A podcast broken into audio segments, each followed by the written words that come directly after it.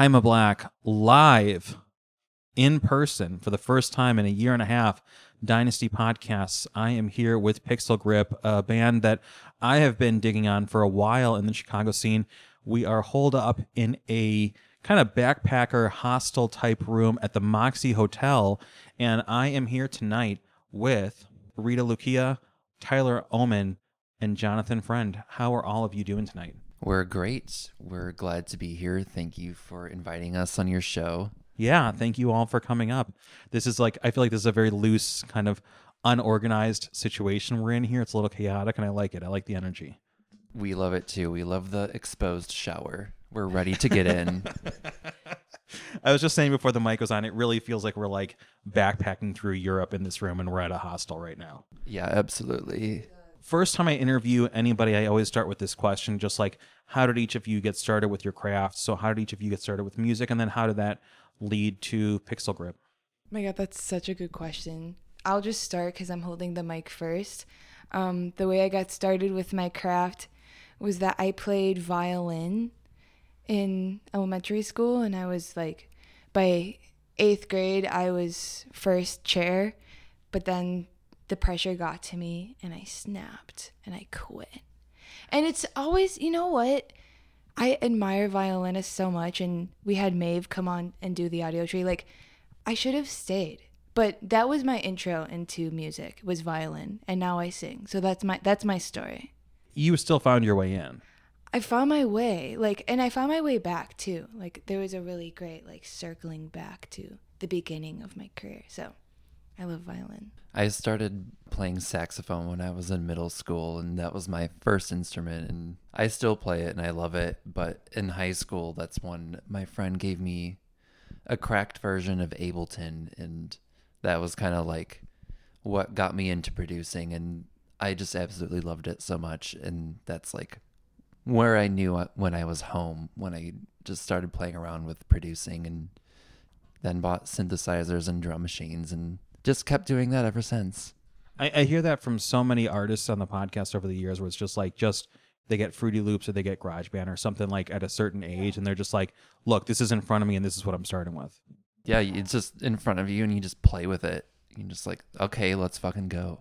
I started singing when I was really young at weddings, and then my voice dropped like four or five octaves, and I, I saw a CKY concert in a parking lot of a mall. Holy shit, that's so awesome. Yeah. Sorry, I fucking like I'm of the age where that's just like so mallcore, so MySpace, and I fucking love that. Yeah, it was life changing, and I heard drums mic'd up for the first time on like a big sound system, and I was like, "This is what I have to do. I'm gonna find a way to make this work." So Those CKY records were fun. they are, they're great. They still Yeah. hold up. The record, the new record, it's called Arena. It's the second Pixel Grip record that just dropped uh, in May a couple weeks ago. How has the response been? It's been amazing and it's been beautiful to see so many people connect and resonate with it, especially a lot of people from, you know, very mixed and different backgrounds, like a lot of people from, you know, younger queers to indie rock legends, kind of just like reaching out and saying really kind things and it's been so affirming and great. Yeah, people are into it, and it's exciting. That's awesome. I mean, I'm Yeah. not surprised. It's a really good record. Thank you so saying that. much. Yeah. The record was, if I'm reading the timeline correctly, because I was like reading about it online on your sites, and I was reading the Chicago Reader article, which is really awesome. Thank you. and yeah, I mean, it's it's a really good fucking feature. That was such a huge honor. Like, yeah, yeah, And I mean, that was really cool. that's one of the questions. Let's skip to that for a second before I get back to the to the record. But like, All right, divergence. yeah, I mean the you guys are on the cover of the Reader a couple weeks ago, and you do Audiotree, and those are both on their own pretty big accomplishments, especially in Chicago. Does it feel like the city has your back, or do you still feel like underdogs, or like how you know artists always I feel like have like a complicated relationship with their own city. Sometimes it is like I That's feel like everyone's true. behind me, or sometimes it's like fucking nobody's got us. But So true. I don't know. It to me on the outside, like when I saw the Reader thing and I saw Audiotree, I was like, right on. That's like some recognition.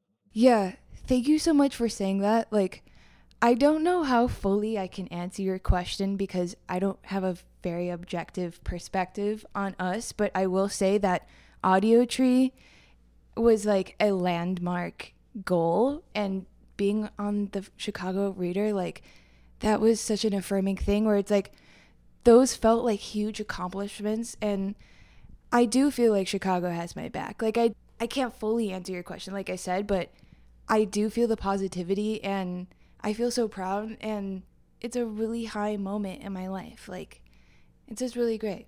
Did those feel like the kind of thing like I don't know, I feel like actors, for example, like when they finally land a huge movie, they're able to send that back to parents or their grandparents and be like, look, I did a thing that you can see. Like You, know, what? I totally know what you're talking about. It's those weird you have this you create this weird goal in your head like when this happens then I will be on the level of the people that I admired. And I will say that something that happened was somebody lip synced as a drag queen to our song. And that was to- that was a leveling up for me. That felt like oh my god, somebody lips a drag queen lip synced to our song. Like a drag queen found our song inspiring enough to perform it in front of a crowd. Like that was such a moment for me and probably insignificant to a lot of people, but meant the absolute world to me. But those kind of milestones are really awesome because there are the like the mom and dad milestones. You know, like like you get like some I'm gonna bring the newspaper home to my mom and dad. Right? Yeah. Like Sure. okay, you you don't know that you don't know about a lot of things about my career, but I can bring a newspaper home to you. a couple weeks ago or a couple months ago, I got a, a Chicago Tribune feature because I've been doing this podcast 15 years, and that was that thing where I was thank you, but it was it was that thing where I was like, oh, this is the thing I can send people when I'm pitching them things or whatever because I can list all my other So like true, yeah. indie DIY accomplishments, Right.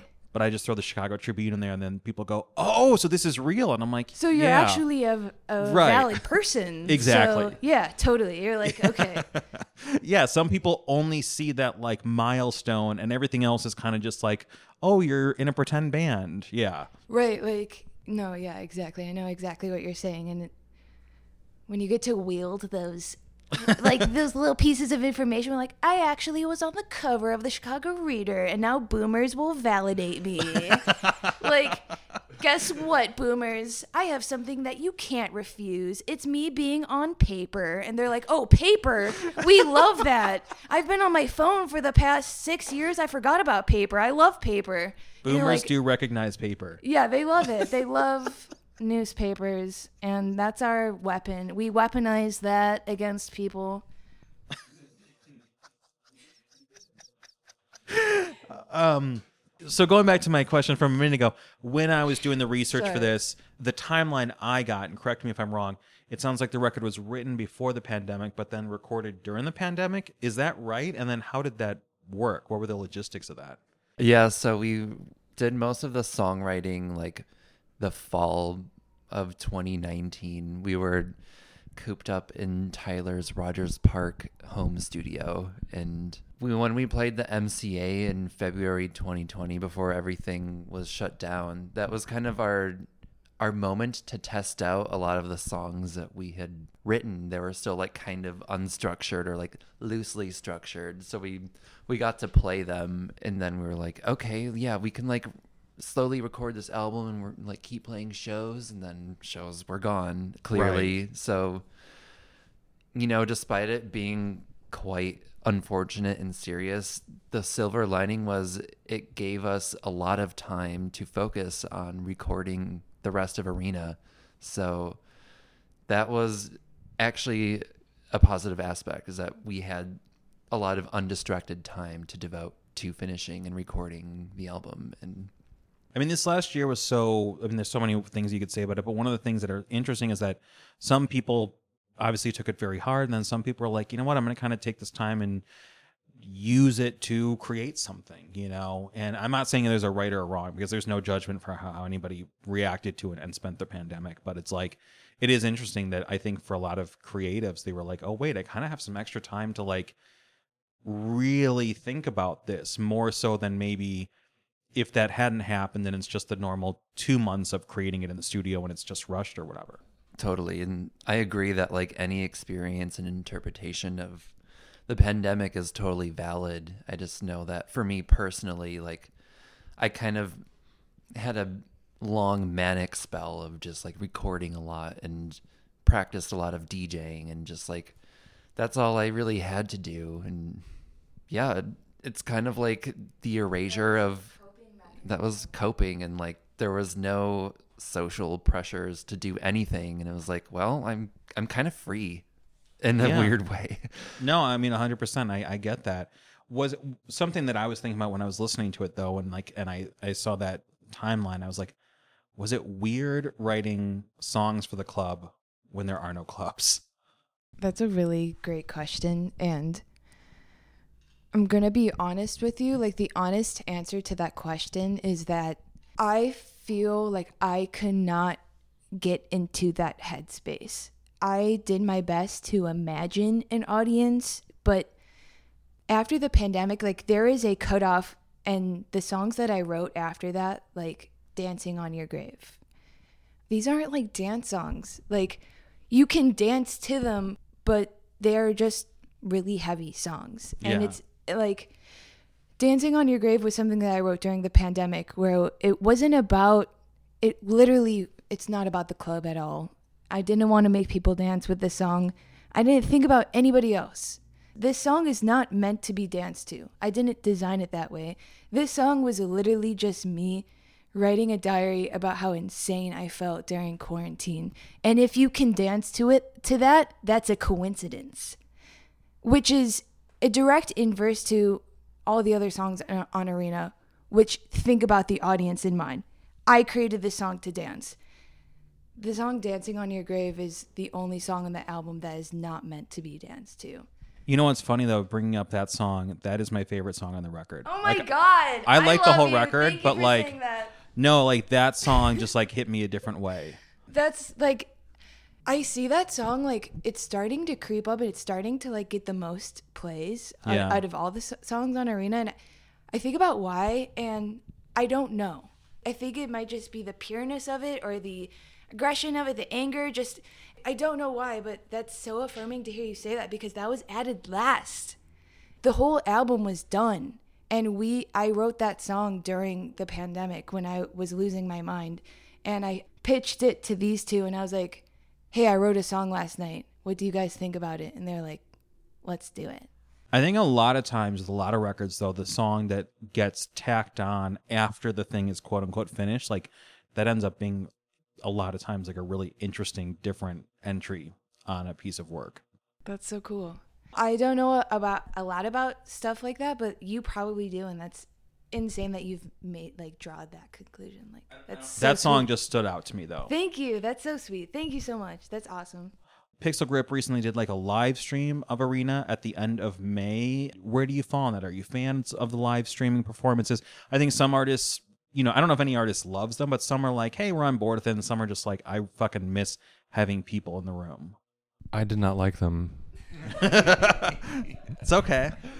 So we didn't do any throughout the pandemic. We we didn't hop on the bandwagon and because we just weren't ready we were recording and that's what we wanted to focus on. And it was an interesting feeling finally doing live streams once things started to open and like the availability of bars and spaces to be open started happening and it's like okay now we're doing our live streams Right. You were like right on the cusp of like, yeah, that kind of opening. Yeah. yeah, and I honestly don't see live stream formats going away. I think that will be kind of a lasting impact of the pandemic and I think that the tools and technology have also expanded. It's accessible and I think even though it took us so long, I still like I still want to play around with it and keep doing it.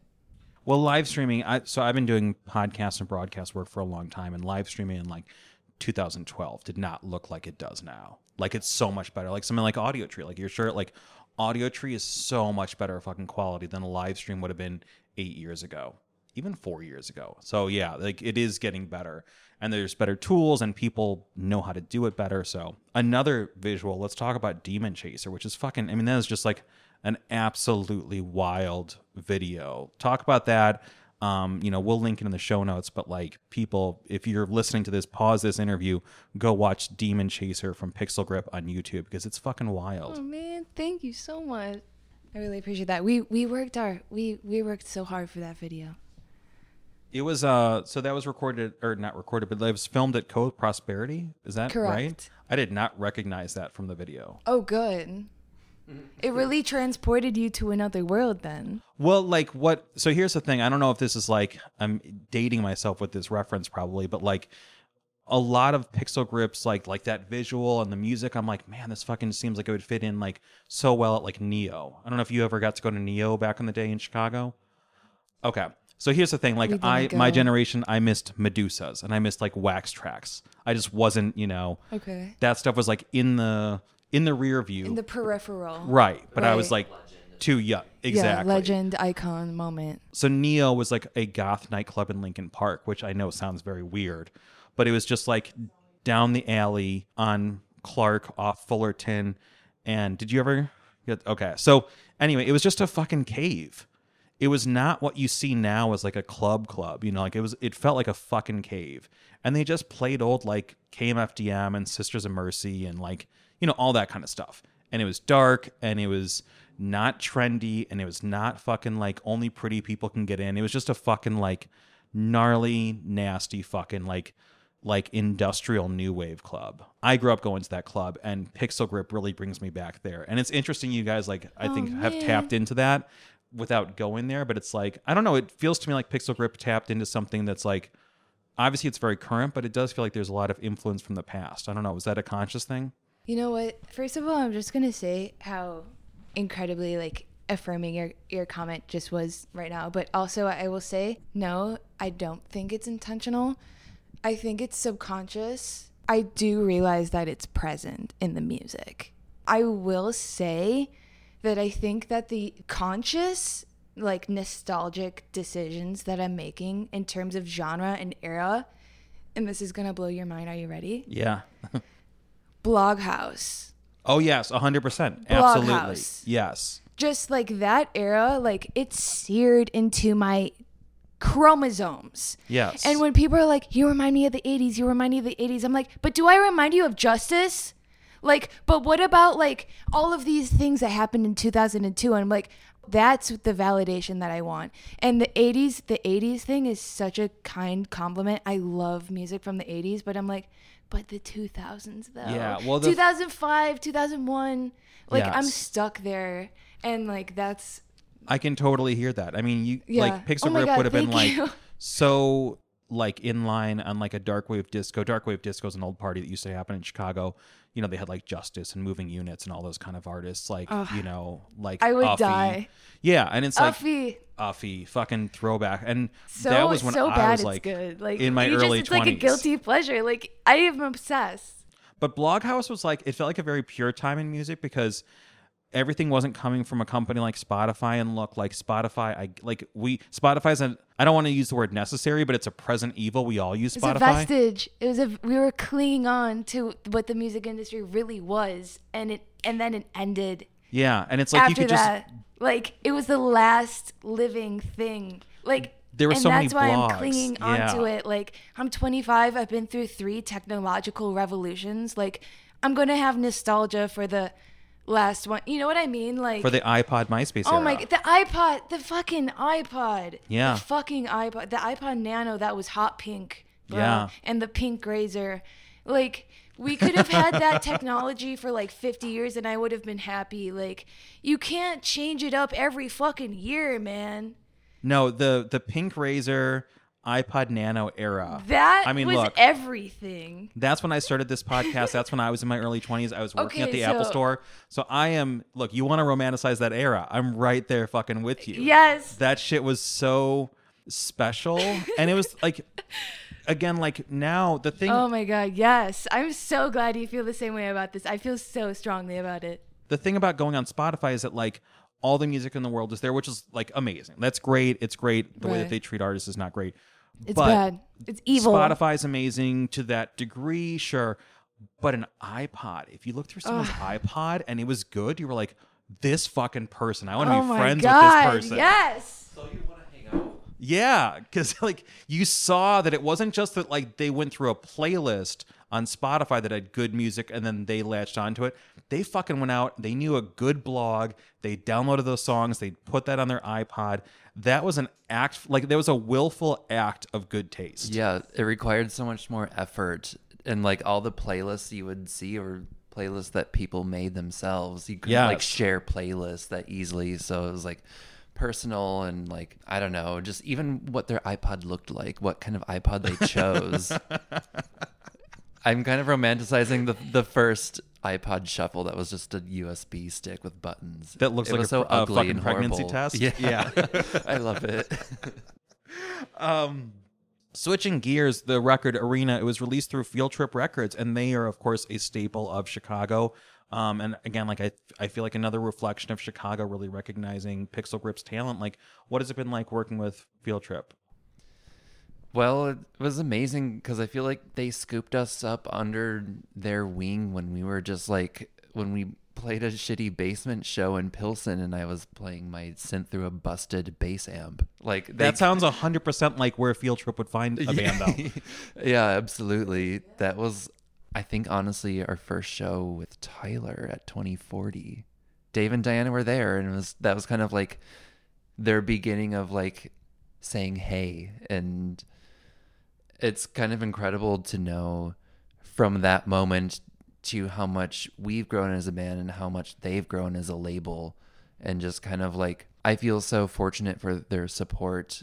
And Dave and Diana if you're listening I love you so much. Thank you for doing so much work for us and putting up with us and our turbulent personalities and strong wills. They are a, you know, they're a staple of Chicago's like underground artist community for sure. You're doing cold waves at Metro this September.